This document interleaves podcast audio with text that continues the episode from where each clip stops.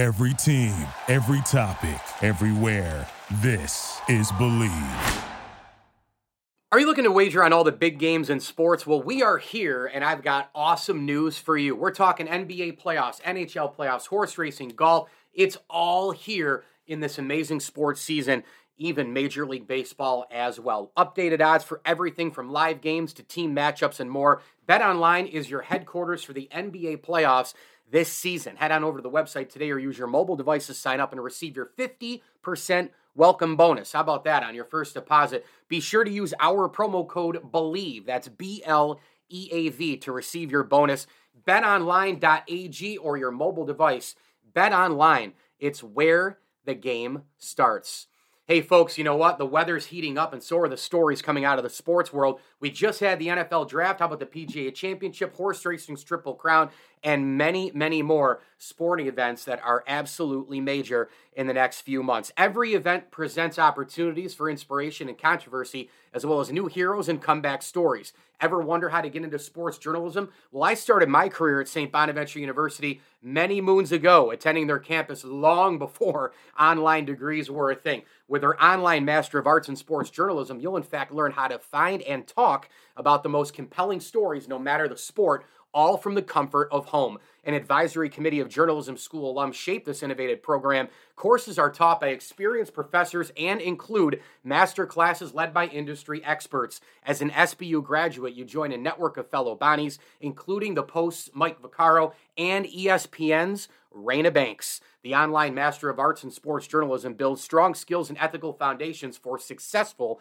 careers. Coursework emphasizes the importance of multimedia reporting and incisive storytelling. Program graduates are prepared to tell stories at the intersection of sports, gender, and race. Take the jump today. Visit sbujournalism.com. That's sbujournalism.com. Contact an enrollment advisor now at sbujournalism.com. Hi, this is Bob Costas, and you're listening to the ML Sports Platter. ML Sports Platter back with you all over the major platforms. Download, subscribe, rate, and review. We are brought to you by Byrne Dairy, Welch and Company Jewelers, and Stanley Law Offices. Stanley Law Offices together, they'll work to get you the maximum reward. And I do want to throw a tip of the cap thank you out there as well to associate sponsors, Camillus Golf Club and the Allen Angus Pub. My NFL draft single team recaps continue right now with the Miami Dolphins. I got done with the Buffalo Bills already, and uh, definitely going to go to uh, the Dolphins next as we rip through the um, through the uh, the the AFC East here a little bit. And you know, kind of a weird draft, right, for the Dolphins because as we know through the years, for one reason or another, they don't have a lot of uh, picks uh, in the jar here. But um, you know, this is a team that has been coming and coming and coming uh, for a while. Um, really, the Bills had trouble with them last year, as we know. Um, you know, it was it, it, was tough sledding against that Dolphins team. They picked up Tyreek Hill. One of the big questions marks question marks surrounding this team, obviously, is the Tua Tagovailoa health situation. A guy who probably had, you know, more than three concussions last year. Only one or two were diagnosed. Uh, the referees blew it in that game. The Dolphins blew it in that game. Total embarrassment for a league that tries to tell you about head trauma and safety. Um, Tua Tagovailoa should have never been on the field after he was, um, uh, you know, after he was pushed down by Matt Milano, of course, and his head went back and smashed the turf. Um, just a completely disgusting situation with the uh, the Dolphins, and uh, they they should have been nailed for that. There's no doubt about it. As far as their NFL draft, um, you know, they took a lot of guys who I think can be decent, but I just don't have any clue. Does that ring a bell for the NFL draft? Yeah, okay. Cam Smith is really the only guy I have a lot of knowledge on with this Dolphins team. Um, getting him, uh, he's an SEC player, 6'1, 190 out of South Carolina. Clearly a corner. They want to add him to the mix. Um, you know, when you think about it, Miami traded for Jalen Ramsey, but still kind of had some work to do. Uh, they were 27th in passing defense last year, and as we know, Xavier Howard took a major step back in 2022, signed a lucrative contract last year, and turns 30 in July. Yikes. So I am not giving up on Xavier Howard, but let's face facts. Uh, Miami has got to improve that secondary. They've got to defend better. Uh, you're going up against freaking Stefon Diggs all the time. You're going up against Garrett Wilson in the division. Um, you know, you, you, you've got to go and, and, and get corners to try and uh, slow that stuff down. Um, you know, I don't think that, um, you know, Crossen, of course, he doesn't project as a long term starter. And Smith uh, did a good job. You know, he held co- opposing quarterbacks to a 21 QBR as the primary defender since 2021. That's the 11th lowest in Power 5. So the guy has a, a really, really decent skill set. And I think for Miami, you know, they didn't have a first round pick. I think you get a guy you definitely need, and it's a value pick as well. Good pick there for the Miami Dolphins. Meanwhile, in the third round, they take Devin a chain. I believe that's how you pronounce that. A running back out of Texas A&M. Um, you know, I don't really know a lot about this guy other than an, he's an undersized burner. I mean, he runs a 4.3 240. Uh, he's got an unbelievable second gear. He's a guy who's short. You know, he's a five nine guy, but he's a bowling ball at 195, and they really like, you know, uh, his ability. Um, and there's probably, when you think about fit, probably isn't a better one when you look at the scheme fit in the entire draft uh, with this dude going into Mike McDaniel's offense. He's got an ability to turn uh, every touch into a big time play.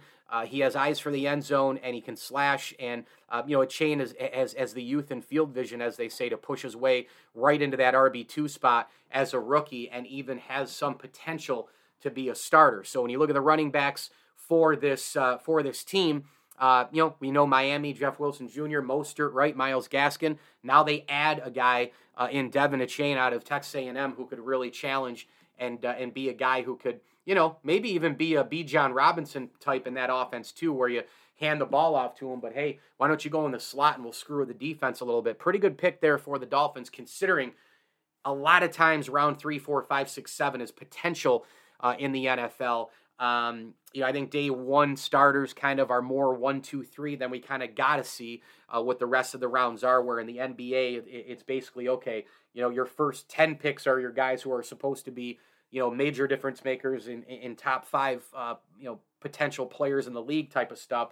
Uh, guys who can change your franchise around top 15, even top 20, and then everything else is potential in the NBA. That's not necessarily the case in the NFL. I mean, I think GMs and owners are looking for that starter, that day one starter, rounds one, two, three, four, five, six, seven. Is can I out scout you? Can I out draft you? Um, you know, can we find you know a guy who uh, is a fifth or sixth round pick uh, and, and, and, and ours are better than yours, right? And, and if we have more that are better than yours with our scheme, our fit, our coaching, we're going to beat you. And that's kind of how the NFL works deeper into the draft. And that's what makes it so interesting and so fun and, and such a guessing game. I, I don't think there's any question uh, about that. So uh, the Dolphins work off of that pretty good, and, and we'll see how uh, he fits into the uh, McDaniel's offense. All right. Moving through here, I got two more picks. Uh, I'm going to get into wide receiver Elijah Higgins and Ryan Hayes out of Michigan here on the ML Sports Platter. It's the Dolphins NFL Draft recap. I'm going to get into the last two next here on the ML Sports Platter, brought to you by the Vince Aguirre Consulting Group, Ken's Auto Detailing, Camillus Golf Club, and Byrne Dairy.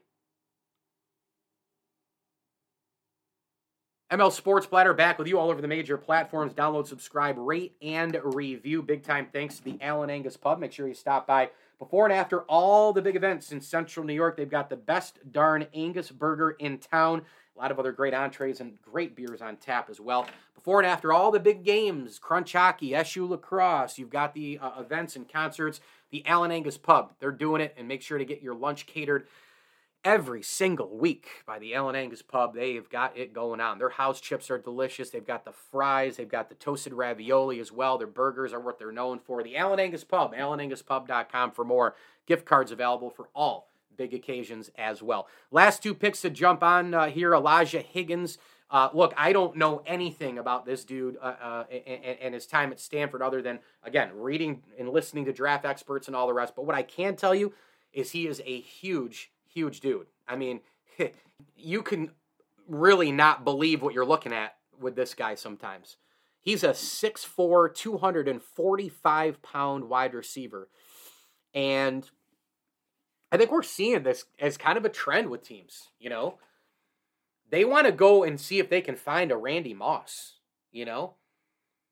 Because as the game, the passing game continues, they want to evolve with their red zone targets, their big boy targets, and go, hey, oh, by the way, you know, if we can get another guy to go up and get it, it's just another problem for the defense to have to worry about with wide receiver one, wide receiver two, you know, all the versatility. If you have these power offenses a la Buffalo, Kansas City, Cincinnati, right? Like the Rams when they won the Super Bowl type of a thing, the 49ers, um, you know, all these teams that have got all these weapons.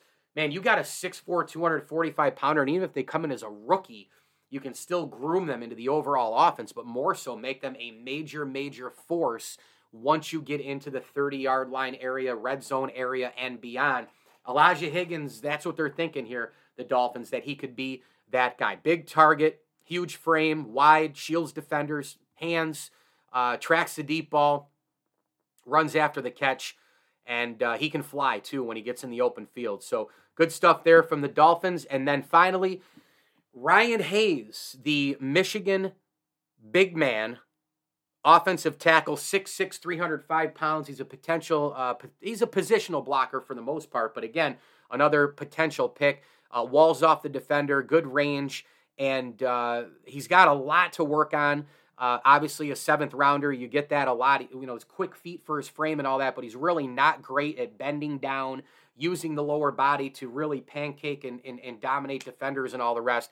And his hand placement really is really not good. I mean, scouts just think, you know, it, it, he needs a lot of work there. However, again, the word potential comes from a Big Ten program that's known for the line of scrimmage, Michigan, playing on the big stage, playing at the big house, playing against Penn State, big games in Columbus, Ohio State, rivalry games, you know, 110,000 people. I mean, he's one of these guys who's you know plays in, in front of more people in college than the NFL, um, at least you know the stadium. Um, nobody plays in front of more people than the NFL because of TV. But as far as stadiums go, I mean, you know, going to play in Miami, you're going to play in front of you know, 55, 60,000, sometimes 65,000, 70.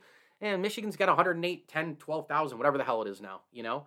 Penn State, you know, Ohio State. These college stadiums, uh, many of them are way bigger than NFL places. So uh, he will not uh, be afraid of the big crowds and all the rest, but this is not anywhere near a day one starter. It's basically a seventh round chance that he can develop into something great potential and depth along the offensive line should it pan out. It's funny because when I did the Bills draft um, last, what's what's funny is that you know a lot of times in the seventh round, you know, there's people out there and experts who think like, oh, well, they they're drafting him because they see him right, right, kind of, you know, here's the here, it, it is a potential pick, but here's you know where it's going to be within you know week four, week six.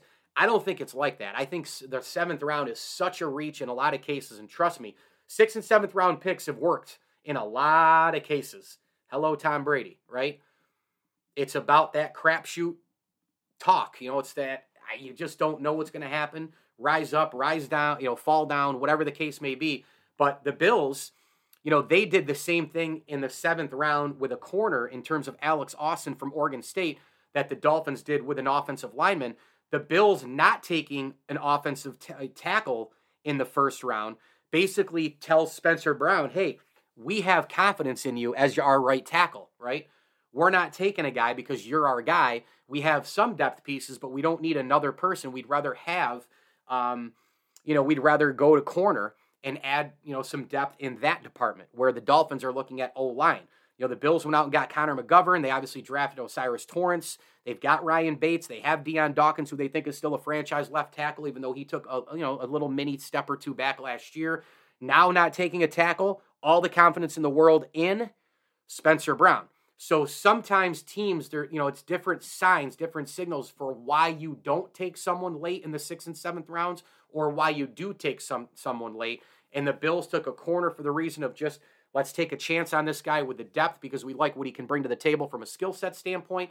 And the Dolphins did the same thing, but in their case, they did it for the offensive line. So. Um, not an overwhelmingly impressive draft for the Dolphins, but I, you know we don't know if it's awful yet either because Time will tell. The NFL draft, man, there is nothing quite like it in terms of the crapshoot city. And, and look, we know we know a lot of these uh, you know picks that we uh, have seen in the in the set you know sixth and seventh rounds. I mean, you know, there's there's a million guys I could talk about, a million of them I could talk about. I mean, what about Terrell Davis? You know, Terrell Davis is a, a Pro Football Hall of Famer. only rushed for 7,600 yards, but he had a Koufaxian career with Denver. You know, he only played, what, six, seven years, but look what he did. Two Super Bowl championships, Super Bowl MVP, an MVP in the league, two time All NFL Offensive Player of the Year. You know, who would have, who would have, who would have ever thought that when he was at Long Beach State and then eventually Georgia? And he, he was the one missing piece, one missing piece that John Elway needed. He goes to Denver, bang, bang, two Super Bowls later, voila, waltzes into the Hall of Fame. You know, numbers wise, you might think Terrell Davis isn't a Hall of Famer, but he did it in a Koufaxian way. He did it in such a short time, but he dominated in such a short time like Koufax. You can't not put a guy like this in the Hall of Fame. 95, 96, 97, 98, 99, 2000, 2001. He only played seven freaking years, man. Terrell Davis in the Hall of Fame, but he was a sixth round pick, you know? And there are a million, a million examples. I'm not going to get into them on this show. Just go Google them. You'll see them. you know? But I think, like I said, philosophy wise, I think sixth and seventh round picks, they're picked for. I mean, look, if nobody took a guy in the first, second, third, fourth round, and fifth round, what does that say? Not just not taking a guy, but not taking him multiple times, right? It's like, oh, well, the Patriots were finally the ones who took Tom Brady. They were smart enough to finally take him. Yeah, but they passed on him, and you know, in all those rounds before that, right? They didn't see him as a day one starter, franchise quarterback. Uh, uh, no doubt about it, sure thing Hall of Famer, guy who's going to win you six friggin' rings in, in New England and win one more in Tampa. They didn't see him as that. They saw him as a backup quarterback, you know, to Drew Bledsoe. They saw him as the backup. If he pans out and he succeeds Drew Bledsoe, and oh, by the way, Bledsoe got paid a $100 million contract, right? Then great. Well, it ended up working out a lot better than great. I mean, Tom Brady is arguably the greatest football player of all time. He's arguably the greatest quarterback of all time. But eventually, the Patriots had to take a chance on well, if we take him and if it works out, it's house money, it's gravy, right? Sixth and seventh round picks are kind of like that.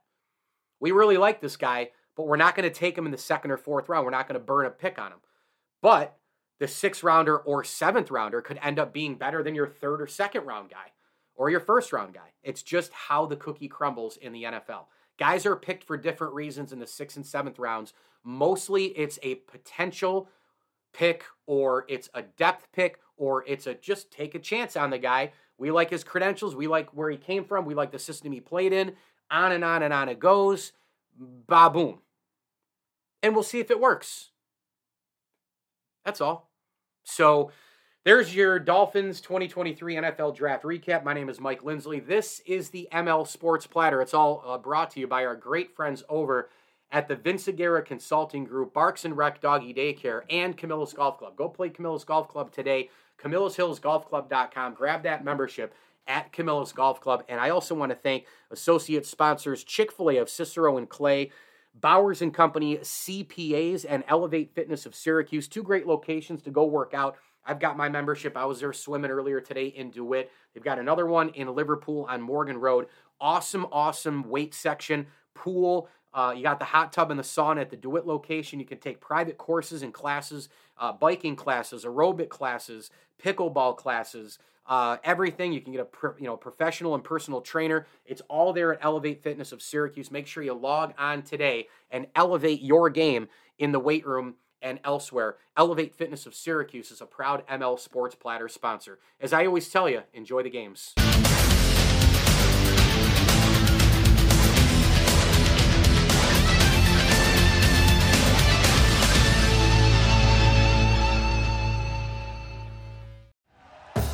Thank you for listening to Bleav. You can show support to your host by subscribing to the show and giving us a five star rating on your preferred platform. Check us out at Bleav.com and search for B L E A V on YouTube.